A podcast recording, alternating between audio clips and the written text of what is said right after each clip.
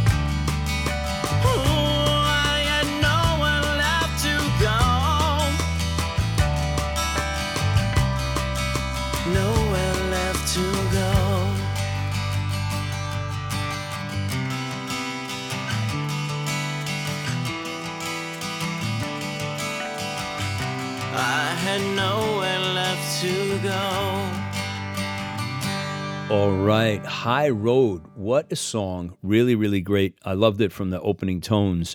Uh, really caught my ear when I was listening to this uh, this morning. Um, Cool. So, so tell us about you know the uh, process of working with this um, producer with um, um, and and in the studio in New York City in uh, um, Long Island. It was right, Massapequa. Yeah. Oh, okay. Yes. So, Um, so Jim, did he? Did you like learn a lot from him? Was it kind of a you know go to school thing? Because you always learn from every producer, right? Yeah, yeah. I mean, and he's won. He's got the big prize. You know, he's got the Grammy. Uh, so uh, you really do have to. You kind of have to really listen to what he says because usually it's right. You know, he'll say, "Do this at the end of the song," or "Don't do this in this part," or "Do- "Switch this," and you you might doubt it at first, but then it comes into that. Yeah, he was right when you listen to the final product. So you just got to learn to go with the experts sometimes. Jim Annunziato, nice man. How'd you get introduced to him? How did you guys hook up? Um, that was through uh, mostly through manage the manager Kelly and um, another guy from a band called Autumn to Ashes. His name was Scott Gross. Uh, he's a guitar player uh, in Pennsylvania, and he knew him as well. And they they they have been corroborating for quite a while. And uh, they said, "Why don't uh, you bring Jordan in and see what you guys can do?" And so we I went there for about two weeks, and uh, we we did the album there. Kelly Joe Farner, thank you for hooking this up for us, getting Jordan in here. Yeah, that was that was great. Um, tell me, so you know you've got some interesting education behind you too, which which I really didn't realize. Um, so you've got a master's of science, you got an associate arts, you got a bachelor arts. So you spent some time, and the thing that I really caught my eye was psychological science. Yeah. So, um, so tell me how this education has like impacted you as far as being a singer songwriter, um, and in what ways? Um, the thing I started to learn was the more I learned about the field of psychology, um, the better my songs got in terms of realism, detail, and um, lyrical content in, in those terms. So I kept going to school because I music really wasn't happening for me at that time. So I said, okay, I'll get I had my associates. Now I'll get my bachelor's. I was still waiting around for music to take off, and then I was like, okay, so I'll get my master's. and so now Right. that's not the greatest pitch for college or anything, um, but it was I had a great time. Uh, but what I learned is that that field specifically, for some reason, I don't know why, um, allows me to write, become a better writer, which you would think would be English or something like write reading books. Um, but it seemed to me the more you learn about your own brain and the way it focused or the way process things, um, kind of bled into the, the lyrical material. And I started noticing that back when the first real song I thought was any good was in college and a during class when I was supposed to be paying attention. And it was a psychology class. And um, I just kept going. Yeah.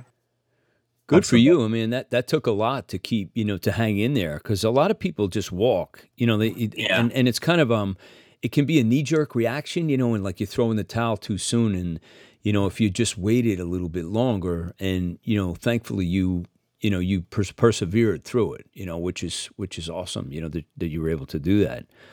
Um, also, can I want to just backtrack a little bit? You were born in uh, Cranford, New Jersey, and then you moved to Pennsylvania. Was that and at the age of twelve? Now that's a difficult age. Uh, is- Was Mhm. that transition for you difficult at that time? Um, yeah, I do remember dreading the first day of school and at the new school. Like I- dreaded it all summer because we moved. We moved like in May or June after the school year ended, uh, l- like late June.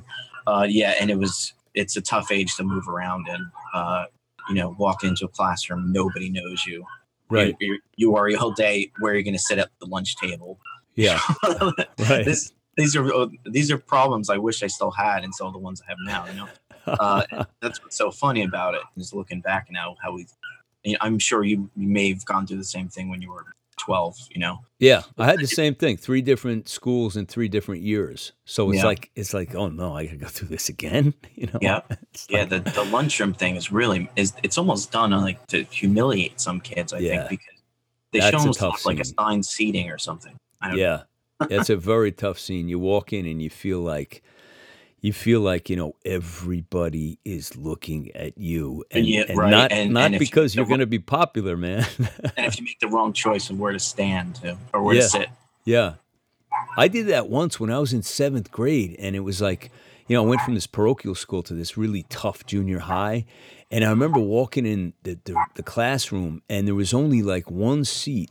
And I sat next to the, these two, in the middle between these two tough guys.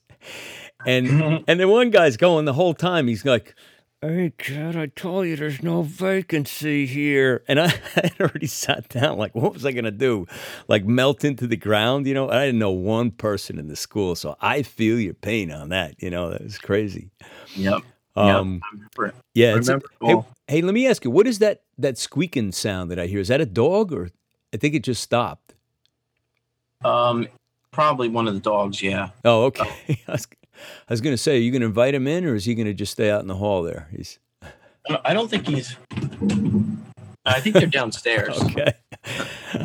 um, so you also, you know, you also had um, mentioned that you had some periods of depression um, as a teenager, which kind of like led you to music. Right. And um, when did you realize that you know that was you know y- you knew you knew something was bothering you, but you probably didn't know it was a label, um, uh, depression. But you just felt like horrible. So like, when did this first like occur to you that you you were suffering from this? um, probably about age fifteen, I would say, Yeah, and that was for a lot of reasons. Um, like like we just mentioned, that was after the move, um, and uh, things were not so great at home. Um, things were not so great for me at the school I was at. Uh, I had uh, I was having trouble with a lot of the classes, especially the math classes. I always did really well in the English classes, but math classes, forget. Um, so things just kind of started to pile up, and I didn't really know how to deal with them. I, I had no I had no clue what what it was. I just thought I actually thought it was normal. I thought I was just normal, like that's how everyone was. And I think to a certain point, a little bit but not to the, the level that I was. Yeah. Um, every not everybody's gonna have the best day every day, um, and you know, uh, I didn't have any guidance in that in that field. Like nobody sat me down and said, "Hey, you know, what's wrong?" That Yeah. kind of. It was just. It, it was ignored. Like I felt I was ignored most of my life. Yeah. It's hard to explain. No, I, I I hear you, man. I went through the same thing. So, at, and at the same age. So, as a matter of fact, I just put out a depression fighters book. It's a down. It's a free download and it has seven uh, strategies on there. So, for you folks who want to want to pick that up, just it's a Oh, free. great. It's a free download, and it's like it's just a little toolbox. You can even keep it in your phone. It takes like 15 minutes to read, but each day of the week, there's a different strategy you can use to combat um, depression because a lot of people have been in this, you know, and I didn't really realize because I was in the same camp that you were in to said, you know, you just, you, you just, isn't everybody like this? And it, it, it's not, you know, there's a lot of people who just feel joy every day. And a lot of it is maybe your circumstances that you grew up in and your experiences with school, with the lunchroom, with the whole combination of things. Mm-hmm. And like you said, if you don't have resources, it's like, you know, what am I supposed to do with this? You know, this is just a crazy thing, you know. So, um, so how are you feeling now? Are you are you still struggling, or, or are you you feeling better now? Um, I'll tell you the truth. I have my days, but um, yeah. I'm overall better than I much much better than I was then. Yeah, Um, just that the fact the fact that I get to play music and stuff, um, and you know do that for a living. That's that's like a rare thing. So I got I could try to keep it in perspective. You know that some people have to you know, well you know do whatever they got to do for a job if, and they hate it. Yeah, you know and right. i love it. And so i i can't i can't sit here and complain you know about my life. I mean it'd be so ridiculous. Um but a lot of a lot of those guys do you know they complain about the paparazzi following them around and stuff. But i'll tell you anybody who gets into this business and is shooting for the the gold ring so to speak you know they know that's a part of it. They're yeah, they're full of it. They're full of it if, if they're pretending that they don't they didn't see it coming or didn't want it or don't want it you know? Right. So so that's the way i look at it. Like i i'm kind of have like this very blessed life right now. Um so i can't uh i can't equ- relate to any almost any other kind of suffering because of that because it just it's it's so much of what someone uh, somewhat so much of what makes someone a person is what they do.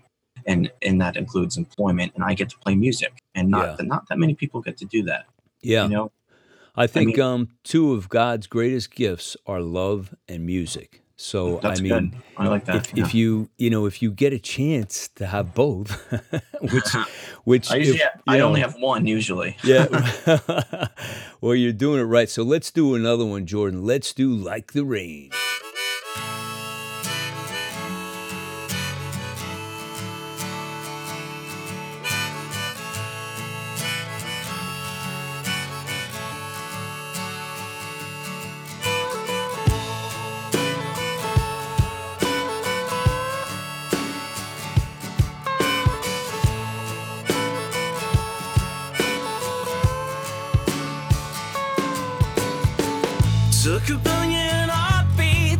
Get my picture in your frame. You can hang it on the wall, you could just let it fall, cause it all stays the same. I'm standing in your garden, what have I done to you? You could keep it inside, you could just run and hide, cause there's nothing new. Cause that girl's like the rain too. Cause it all stays the same when you act like you do.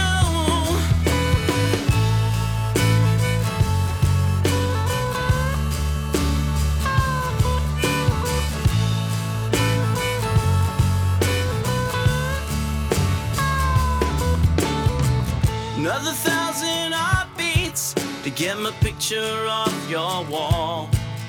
You can keep it inside, you can just run and hide. Did you pull from your stall? I'm standing in your garden. What have I done to you? You could keep me inside, or you just run and hide. Did you pull from your stall? Cause that girl's like the rain with a bit of thunder, too. Cause it all stays the same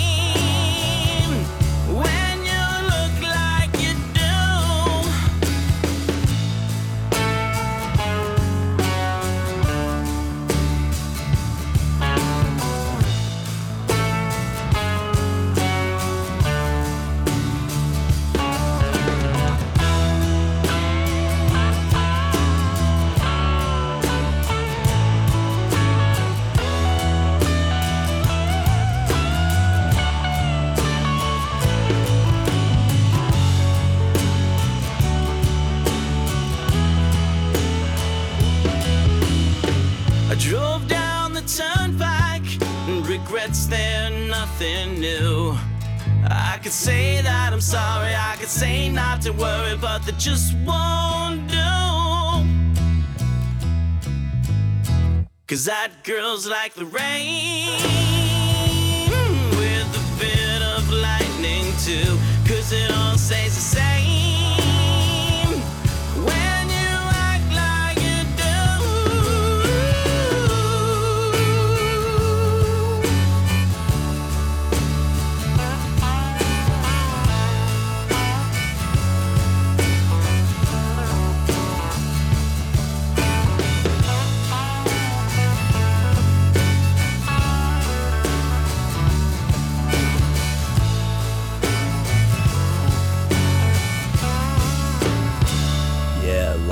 rain, and you got you were playing uh, blues harp on that, were you? Was that you Yeah. playing? It was me, um, and it was actually the first time I ever played harmonica in the studio, and I'd only gotten the harmonica about a week before. Um, so I, it- it's a little, it's not. I play it a lot better now than it sounds there, but um, it's uh, at the time nobody knew how to play it but me, so I did what I could. So you felt it, and you knew that was the thing, you know. And that's Yeah. another dimension you get you can add now, or you have added, you know. And uh, have you done that on your live set with the with the Oh, yeah. brace? yeah. yeah, That's Mhm. that's I, I have the the brace, yeah. um, and you know, it goes behind your neck and everything. Yeah, I did that so many years ago, and I knew all the Dylan tunes and you know all the you know Neil Young or whatever. But um, great, great um, ancillary piece, especially if you're playing out solo. You know, it just adds another piece to the to to the pie. You know, for people to em- Right. embrace. a So- lot of times they'll say, "How do you do that?" They're like, "How?" I'm like, "What?" They're like, "How do you play the guitar, the, do the harmonica, and sing a song at the same time, and have your foot going?" Yeah, Like, I have no clue. And I, I'm like, "It's the the pat, you know, yeah. rub your belly, pat your head thing." It's like John Lennon said, "I'm a musician. I can do anything. Give me something, and I'll play it." so, uh, like the rain, um, tell us about the song itself. Like, um, what is that all about? Like, what? Why did you, you know, what, what does that mean to you? Like writing that song. What was that all about? Um, like the rain was, um, it came from a uh, somebody said something in passing, um, and it was they didn't realize how profound it was, and I so I stole it, and I used it for a song. They said uh, something like, uh, "Oh, don't bother with her. She's like a thunderstorm or something," and Nice. uh, and I was like, you know what? I think I might, I might, you might, you might have something there. And they're like, ah, get out of here. And, and so um, I kind of wrote it about this person that had, um, it's a, it, when you say it's someone's like the rain, it's, it's, it's, is what happens with the rain. It comes and it goes, you know? So it's something that someone who's always up or really down, um, maybe bipolar. I don't know. Maybe not.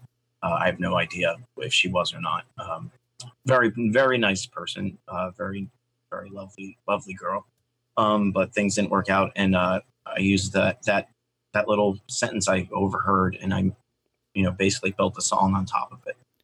Um, it's very um, sorted in, in a few places, but it's it's really about a person you know that that just is either really high or really low all the time, Yeah, and um, and it, it, they're like the rain. There's nothing you can do. It comes it comes down, and um, you see it coming, and it leaves its if it's a bad one, it leaves trees down, you know. right. And it's you think of it, you know, metaphorically like that. That's kind of what I was going for with that one. That was excellent. Um, and I like the move of stealing the conversation. I do that too. And I learned this at a, at a music conference about 10 or 15 years ago. And one of the, I forget who it was up there, but he he'd written like you know every hit song known to man for his his period, and he said he lo- he loves to eavesdrop. And Mhm. uh, you know, and it's so funny when you start doing that. It's like I keep my little black books with me everywhere, you know. And I'll go in and I'll have a sandwich, you know, at night or something. I'll be sitting around, and you hear people say the most profound things, the most outrageous, and they have no idea that they, it just in a flood of of t- storytelling, you know, what just came out. Yeah, that one little the piece and it's like that was that was awesome you know when i'm scratching it down all the time. Happens on the show a lot too and i always throw it Really? back to the guest and say that's your next song title what you just said there you know and, and it, it's kind of cool. But um that's great that- because again you know music seems to be our greatest therapist for everything going on with us you know and and you and I seem to have a lot of similarities and it's just like when you finish a new song it's it's that feeling of elation and you're you're just so happy about Oh yeah, wow yeah. this is great man it's like winning the lottery you know yeah, yeah. I mean, you could go out to dinner and you feel fine, you know, and stuff like that. It's a it's a liberating thing because you finally figured out this piece of you and you got it into sound, yeah which is when you think about it, it's a really weird thing. I mean, it's just the thought of like opening your mouth to, and making a sound come out. It's, it's it, when you really start to minimalize things, they start to sound really strange. yeah Um, but it, it's just a complex whole big thing, you know, uh, all of it.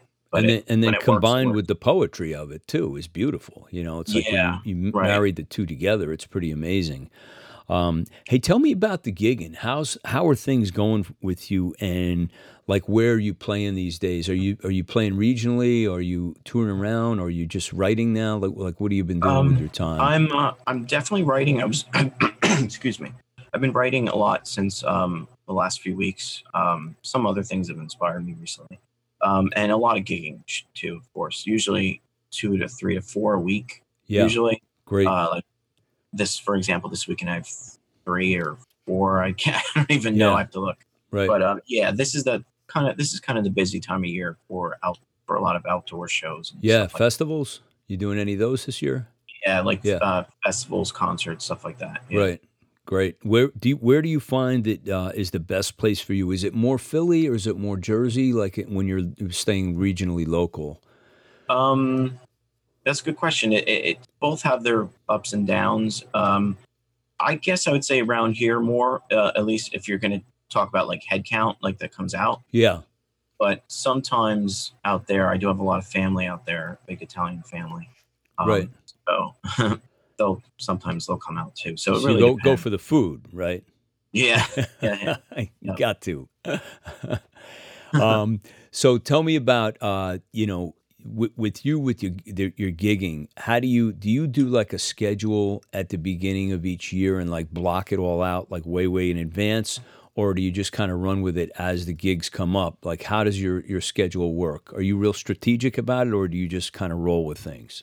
Um, it's more on the roll with it side. Um, I mean, if someone occasionally a place will want to book you for an entire year, the year before, Right. and then I just have those dates blocked off, and then as time goes on, the, the other ones become filled, and the place you played earlier wants ano- another date in two months, you know that kind of thing, Right. and it gen- generally just starts to come together to make a you know to to make a full schedule, which is usually about three shows a week every Yeah. week, except Right. for Christmas Yeah. depending depending what day Christmas falls into. How do you how do you handle the the late nights? Are you good with that? Or you are you a night owl or you um, yeah, you are yeah, Okay. like yeah, like this is actually early for me. this was um, murder for you to get up.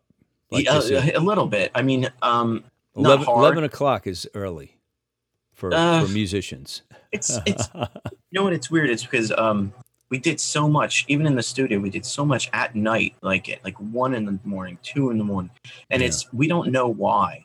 Like we Yeah. go to dinner, we would have a session, go to dinner, and then go back to the studio and say, okay, let's do a few things and go home. It ended up being like four more hours, you know. yeah, you know, suddenly it's 1.30 and you're supposed to be back at 10 the next day and everybody's like oh, all right let's make it 12 let's make it 12 next tomorrow. Yeah, you know, it's uh it's i'm definitely i'm definitely a night person. Not by choice just by habit just kind of happened. Yeah. You know, it's so funny because um, you just don't know about like time is such an elusive element of of creativity because the first time I ever experienced that I was I was pretty young and I was in LA and I was at Bijou Studios in Hollywood with a producer and a whole team and we did like we were doing we did the first session I think we did was 24 hours straight. And it was like for me I was like I was just like it didn't feel like that. It was just like I was rolling with it. And then the next day you, you felt it, you know. And we did a reduced session. Oh, yeah. then, then, we came in one more time to wrap it up. It was a it was a four song EP, you know, in and out. But but that was that was kind of amazing, you know, to be like because uh, I was so pumped. I just had energy the whole time. You know, I didn't really fall apart. They were falling asleep at the end. I was I was still kind of going strong, but um, but it just feels like time is just like it has no significance. You know, it's like right. you're creating and you're just locked down in that world of creativity. I just love it. Um, let's do this this other one that's called Coming Round Again. Here we go with Jordan.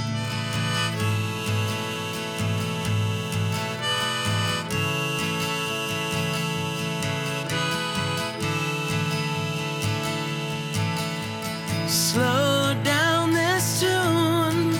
I'm about to overflow. The melody dissipates but the music, it's all I know. There's a look of stars at night when you know that they shine bright and they make you come alive. And this is what we call your life. So if you come around, oh round again, I won't break, but I might bend. You feel the darkness closing in. If it's just like a second skin.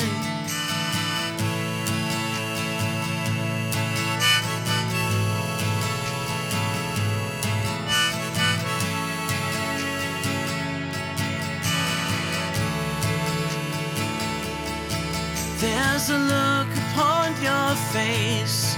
You know we just can't replace. But I think we let it go to waste. And now I feel this empty space.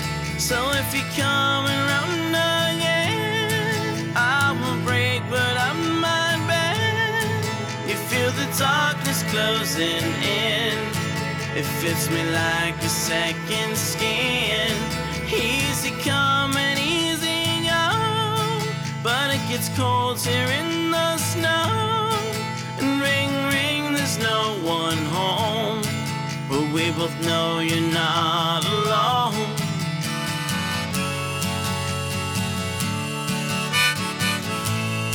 Are you, are you alone? Driving on right by and there's no one home. Yeah, there's no one home. So if you're coming round You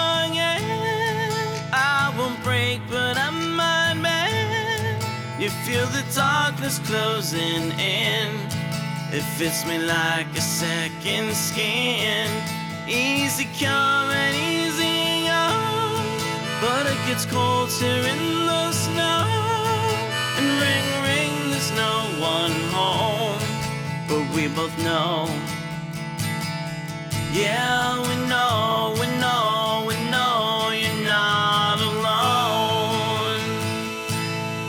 coming round again. Really, really good song. Another good one by Jordan. Man, you write um you write really good songs. I mean, the first time I heard you, I immediately liked what you were doing and, and your approach to music. And I hear like um, I, I hear a little bit of um, like Beatlesque. I hear a little bit of everything good, like almost almost like you've adopted all of the really great classic rock um, music and put it into your own thing. You know, like I think your style is unique and your voice is unique, um, but you seem to have a, a quality of um, writing songs that express themselves in a way that's you know it's just a really listener friendly environment. Um, tell us about your you know your experiences growing up like who you listen were listening to most of the time was it very eclectic for you or or like what um I yeah, kind of like I have to, my dad to thank for a lot of it because he sat me down and introduced me to like Van Morrison and uh, the Clash and you know things like that. Um, things that I probably otherwise would not have come across because you know being in eighth grade, uh, we were listening to Guns N' Roses, Nirvana, which which I still love too. Yeah. But I may have been more, I may have been limited to those things. It wasn't um, right. Like Al Green, he had, he was really into and stuff like that. Um, the Allman Brothers Band, things like that. Um, guys, uh, a lot of these 70s singers, 1970s singer songwriter types. And I don't know if I would have really been, really would have picked those up if it wasn't for him, you know, saying, listen to this, listen to this. Yeah. You know, he'd hear, he'd hear me playing my Guns and Roses. He's like, yeah, I'll come down and listen to this instead. I'm like, okay, I'll try it. And I started to like it after a while. You know? oh, so, oh, so he brought you into the Guns N' Roses world. yeah, yeah. cool. Your father has good taste. yeah. I mean, they were a slamming band. There's no doubt about Oh, it. The yeah. quality of what those guys were doing, you know, it was very, very cool. And and I love that when when uh, I have somebody on and their parents were just, you know, were just influential about, you know, bringing their world of music. You know, I did the same thing with my son. Like he had all my you know my early English rock albums. You know, I just said, "Here, you just just start listening to them," and he, he just fell in love with all that stuff. So the cool thing was when he was, uh, I think he was like in ninth grade or something. I took him and three buddies to a Yes concert, and they flipped out. They couldn't Really? believe like Wow. that the, how these guys could play. You know, it was just unbelievable. Um, so what what do you like to listen to now um, when you're chilling out and you're just like saying, you know, I want to take some time for myself and uh, I'm not really writing or anything like that, but just for musical enjoyment. Um, where do you find yourself in which camp, which wheelhouse are you in these days? Um, I like. I recently got into. This is gonna sound ridiculous considering we're both from New Jersey. I recently got into Springsteen Uh huh. now, and it's. I know I'm way way late on the train, but I'm talking. There were songs that I didn't know. The ones.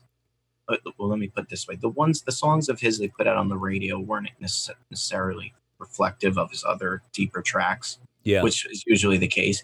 And I found a lot of really good songs that that I never heard of from him um, on YouTube and stuff. And uh, I've, so that, I've been on that kick lately, you know, just listening to those. Um, so that's the newest thing for me, and that's really sad that I say Springsteen is the newest thing for me. Well, no, 20 not really, because you know when when you're when you're such an enormous, um, he, he's you know he's an enormous pop star or rock star, however you put it. But Yeah. but his early works, his first two or three albums were not reflect. I would say his first, like Born to Run, was the was the big you know when that came out, that was kind of like made his mark and everything. But the first two records were phenomenally good. I mean, Right. they they were just amazing, and um, and you know, I played those things to death when I when I first discovered him. But um, but I but I I know what you're saying. There's there's artists out there that early in their career, um, you can kind of tell that they were not really interested in the big stardom. And I, I don't think the real artist really ever has any idea that that's going to happen to them. I think they're they're most happy in their creative world.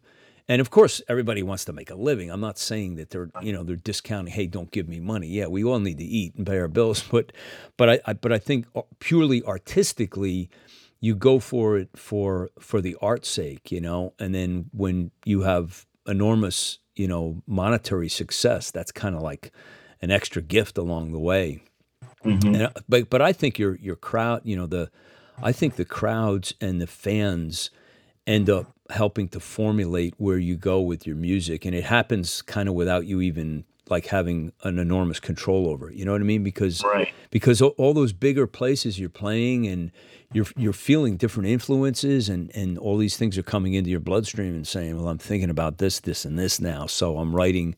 I'm writing for a bigger mass, you know, just by way of it just has to happen that way. But that's pretty cool that you you went back and, and started listening to his early stuff. Like what else what else do you listen to? Uh, What else is going on with you? Uh, I like the new the new Counting Crows album. Uh, I've always liked those guys though. Yeah. um uh musical um i like, I like the new third eye blind album that's pretty good I can't Um, tell. The poster behind you. So. Yeah. yeah that's right I, forgot.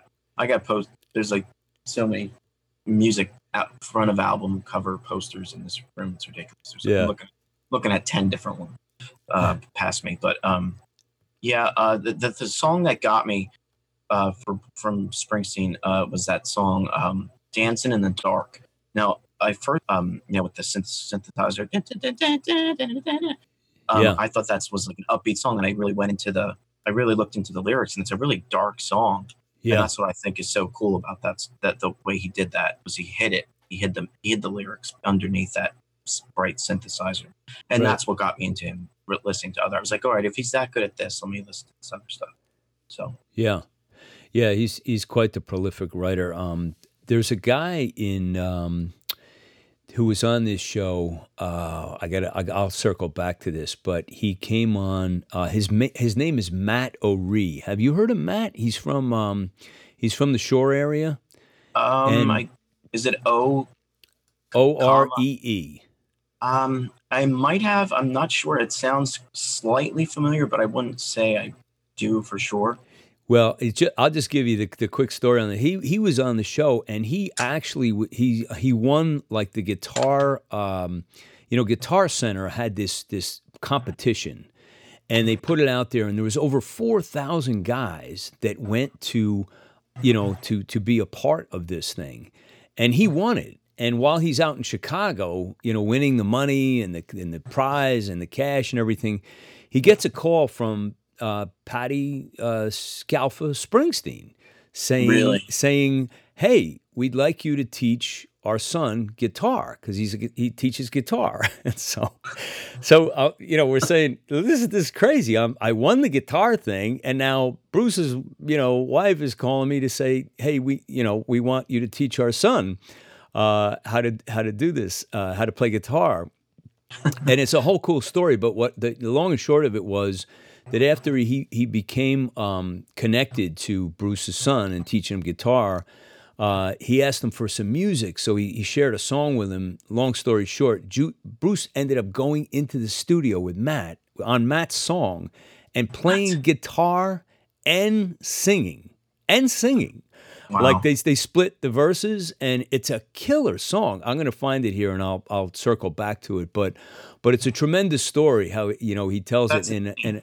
And and I'll put crazy. I'll put the link in since since this relates to what we're talking about. I'll put it in your show with all your links, um, and I'll just reference you know the, Okay, the cool. Bruce story. That is Um, a that is a, a almost seems like it could be a movie. I mean, It was it was incredible. and and by the way, Matt is um has toured uh, with Bon Jovi. Like oh, he's okay. Yeah, I mean he's that good. He's just incredible. You know, I mean fill and Richie's shoes is you know that's that's a big task. Um, but yeah, he's Right. he's done that. So um, I think he's toured with him a couple times actually. So so he's starting to get some traction on his career now too, which I'm very happy about. But he was great. on a few few years ago, um, a few months ago actually. But but anyway, um, let's go to another one here, and this is called September. You want to set this up for us, Jordan? and Uh, let us know sure. what Um, is all about. this song I actually wrote when I was 19, which was a long time ago. Um, and we decided, I kind of rediscovered it then while we were in the studio because we needed another track. I had another song called uh, Days with Diamonds that I we couldn't just we just couldn't get it together. You know, we were we were screwing around with the song in dumb in dumb ways and and fooling around with it, becoming too experimental, I think. So I said, uh, okay, let's just. Let, we decided we're going to stop on this this one and just. I said, let me just play you this song, and if you like this one, we'll do this one instead. So I went through it, and they're like, yeah, yeah, I could do this, I could do that. I, I think we could do work with that one. It was a lot easier. It came right away because all the lyrics were written. Whereas opposed to a lot of these other songs, some of the lyrics weren't written until day of the studio. Like I had to really come up with stuff. So the lyrics were already written many years ago um, and so was the music. So it was just a matter of playing it and getting the, the other guys to get their parts right. Um, and it's really about um, about things, the inevitabil- inevitability of things changing or ending, as September is, you know, the transitional month between winter and uh, excuse me, summer and fall. Um, it's just kind of September kind of symbolizes for me that you know the summertime of our lives won't last every time, you know, all the time. And Right. there's only so many of them anyway. So Yeah. you know, that's right. kind of what that's about. Let's fire it up. Here we go. September.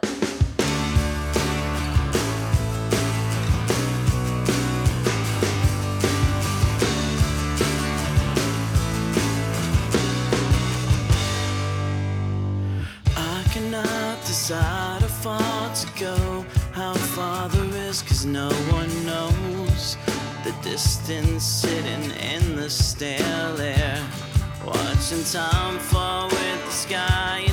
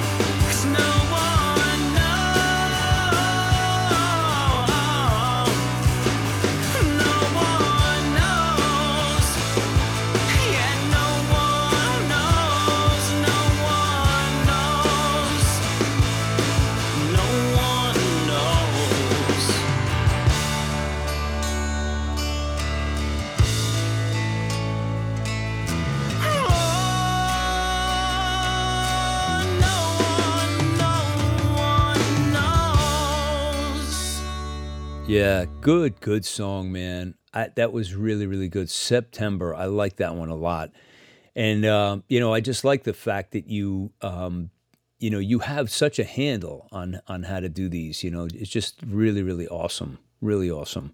Thanks, man. So, um, so what what's your favorite method for for writing, Jordan? Like, what do you, you know, do you have like a system? Do you have a scheduled time, or do you just he- feel inspiration and say, "Boom, I'm going for this" because I, I feel like, you know, I feel like writing. I feel like feel feel like something something popped into my head, and I, and I have a, an epiphany about something. Yeah, um, the times when I become most inspired is anytime I'm somewhere else that I've never that I've never been, and I'm actually there for a longer period of time than like than an hour. So especially like vacations, um, going down the shore, stuff like that. A lot of the things I, a lot of the things in the songs that are mentioned, uh, the guy sings about um, the, the ocean and stuff. Um, that's a that's a huge thing, and I, and I didn't really knew, never really figured that out why. And then someone told me just because you're in a new place and you're thinking differently, I guess. Um, and as far as a schedule, not really. Although I do sometimes plan to, you know, practice on something at a certain time, you know, later that day. Do I do it always? Not not always, but uh, usually. Um, and as far as in general, if I'm not on a vacation or whatever or somewhere, um, it usually starts with a lyric, um, like a, a good one, a lyric that means something that isn't just you know saying "I miss you" or something, you know, Right. because that's so, that's so easy to say now, and it's been said so many times. Um, you got to find a new way to say "I miss you," you know, or Right. I, I care about you, or or this is messed up, or that's messed up. So it's about the filters, and it's kind of like a coffee coffee thing, you know. Put it together, and it whatever filters down is the good stuff. At least for me. Um, I know a lot of other people write the music first, and then and then kind of hum along to it. Um, so it really really depends on the, everyone's individual individual uh, uh, approach. Do you But ever mine's.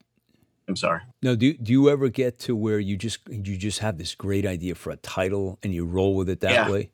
Yeah, I do. I uh, I actually have a lot of those. I have probably ten or twelve things just that are just good titles, and I just can't find anything to write about on, write about them after that. Kind of funny.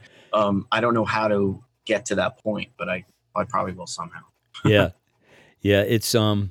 How about like um time of day? Are you like a morning guy? You're not a morning guy, but but is it is there a special time of day, afternoon, evening, weekend, Sundays um, that you find you're in a best spot for writing? Like it, it just feels like the right time.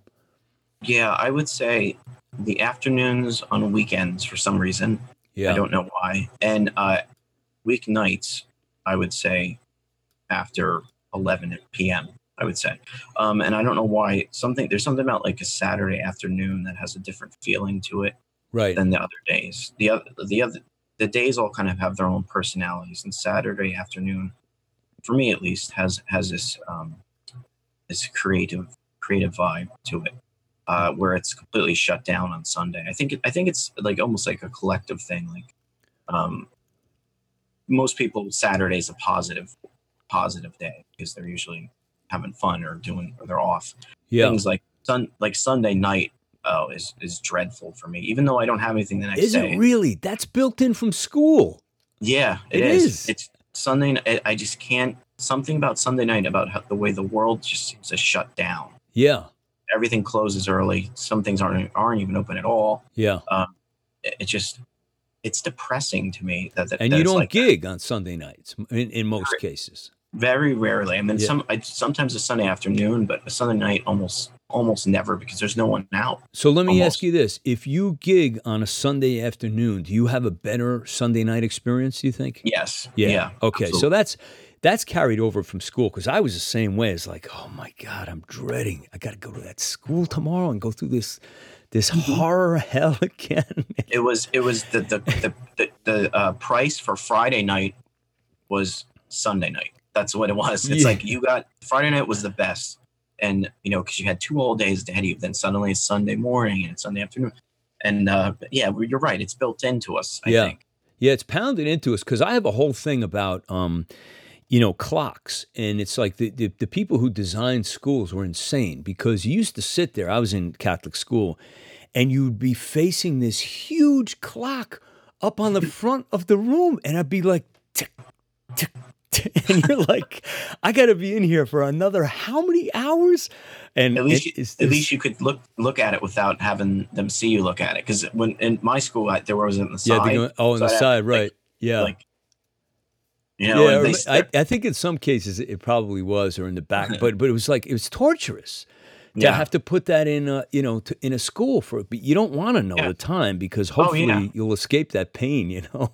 Yeah, and you play the time game. You say, okay, I'm not going to look at the clock for until after I finish this paper, and you look at it, and it's like four minutes have gone by. You know, yeah. and like you're like, I'm not going to make it. Another hour, so I can't. painful. Not going to make it. Now you Yeah. literally thought times I wasn't going to make it. And the I know. detentions were like that too because they, they wouldn't let you do You weren't really allowed to do much at all. I don't even think they let me do homework in detention. So that was Oh like- yeah, that's funny. They have you there, and they still don't, they won't let you do it. That was too painful. Hey, um, let me ask you, what what places do you like to play the best? Um, as far as you know, big theaters, uh, small intimate groups. Is there a favorite spot that you like to perform at that you feel like you're providing the best value and and you're getting the most people like to really really tune in to the zone of your music?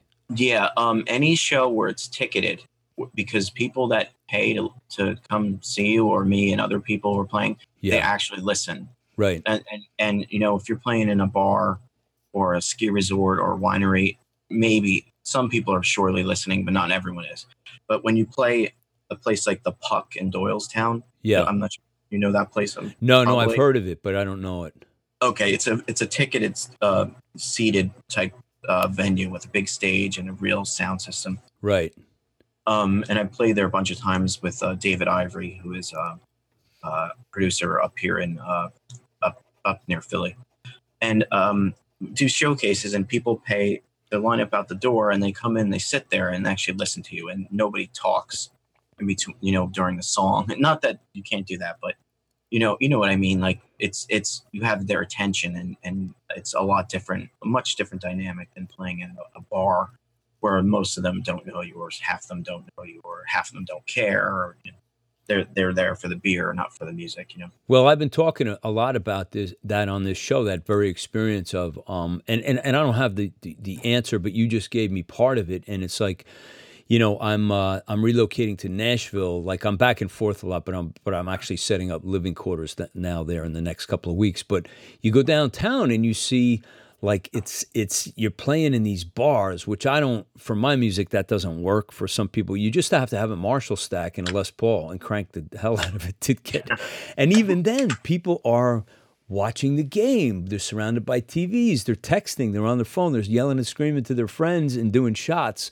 So music is almost like the very, very back of the train. It's the caboose. You mm-hmm. know, instead of like it used to be, you came to really enjoy the music. So um, I'm, I'm just, I'm just saying it, you know, rhetorically to raise awareness about it because I feel as musicians who is, who have seen their currency of their music be, um, you know, just almost destroyed.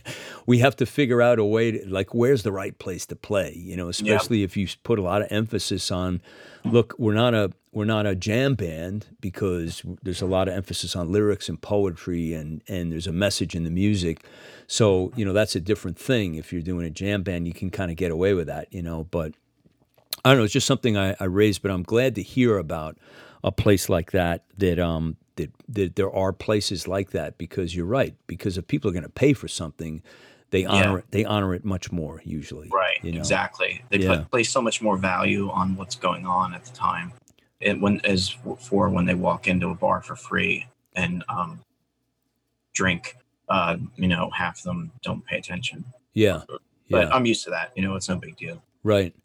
So looking out the rest of the year as as we're getting ready to wrap up here, Jordan, what can you um, share with people that you have on your mind that you'd like to express some ideas to them, and also um, we'll put all your links in the show notes. But if you could just give like the one address that you would like people to go to to help support you, your music, and uh, purchase your music, um, if you could do that also. Sure. Um, if you go to um, well, Spotify, Apple, iTunes, um, any of those type of uh, music retailers, just search my name and you get the albums. Uh, High Road or the ol- older one, uh, maybe Amy.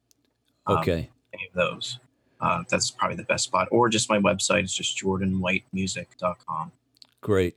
Great. And Well, uh, and I'm on you know Instagram and so you know all that stuff, Facebook. So if they want to they find me there too. We'll put all those links in the show notes. And uh, by the way, that that um, reference for uh, Matt O'Ree was DE one twenty five, and he featured the song Black Boots, uh, Really? which was with Bruce. It's it's a killer song. You'll you'll probably really enjoy it. And but I'll put it in I'll put it in the link so people can tune in who are who are Bruce fans and who are who may be Matt uh, fans because we're the three of us are from New Jersey, or the four of us if we include Bruce in that. Too. so, um, so just in in saying goodbye, anything you would like to um, impart to uh, listeners and fans of Jordan White, um, any any words of wisdom or any parting thoughts or or uh, anything you'd like to express to the people uh, tuning into this show around the world. I would say don't give up. That's my that's that's really uh, the best thing that I think most people can hear is because there are people out there list, that'll be listening to this that are on, that cusp of giving up or not, um, and you know settling. But you don't have to do that. Is what I would like to know is, is that if you really work hard enough, you want it bad enough, and you you go out there and go go get it. You can do it because I'm, you know, I started with I didn't I didn't have anyone in the music industry. I didn't know anybody, no, not a not a soul. Um, you know, some people have like you know their uncles a record producer or something. I didn't have anything like that. so, right. but if I can do it, they can. Is what I'm saying. What for whatever whatever you know if they want to be a doctor or an astronaut or and you know just uh, have a good job.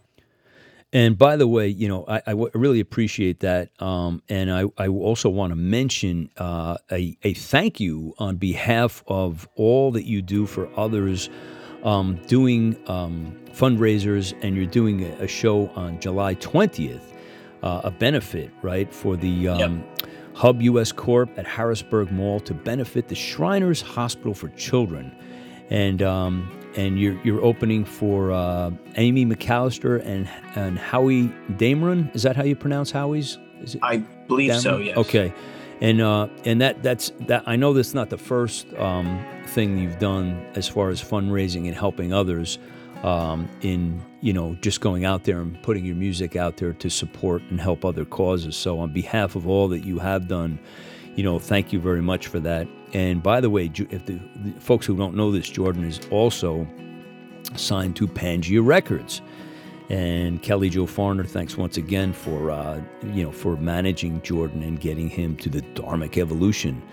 So um, thank Jordan, thank you so much for being a part of the Dharmic Evolution. Really appreciate it. It's always a pleasure to have you on. Listen to your music and uh, your stories are, are really fabulous.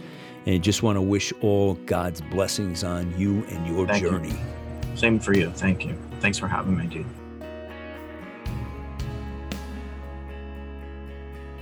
High Road.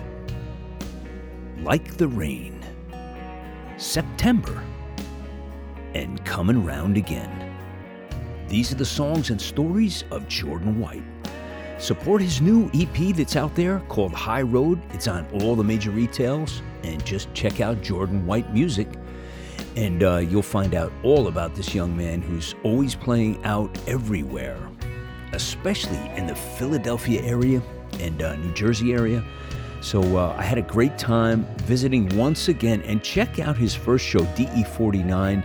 And uh, as he mentioned, um, any Bruce fans out there, check out uh, Matt O'Ree's uh, uh, broadcast that I did with him. It's DE 125 if you want a really cool story about uh, actually being a songwriter and bringing Bruce into the studio to sing and perform and play on your song. This actually happened to Matt. Uh, really incredibly fun uh, interview on that one as well. So uh, if you guys haven't yet, go over to the um, Dharmic Evolution Facebook community page and post your content, whether you got a song or a new video or a photo shoot or a gig. Anything at all that is about your music, or if you're an author, speaker, or thought leader, put your content up there, a new book. Uh, maybe you're um, doing a speaking engagement somewhere. Please post your talents um, your creativity, your artistry on that site so people around the world can continue to support you and learn about you. Also, we did a faceless lift on the Dharmic Evolution website. Go over there. All the different players are on there. We're on Spotify and Overcast and iTunes and all of the goodies. And uh, if you would leave us a review about this show, and you're digging it, that would really help. And the good reviews, I am going to post the good ones on our website as well. And thank you, everybody that has done that so far. Hey, that's it for me today. It's a wrap. I'm your host for the Dharmic Evolution, James Kevin O'Connor, singer, songwriter, audio video artist, master storyteller, and international talent agent. So until the next time, when we meet again, I'll either see you on the socials or I'll see you from the stage.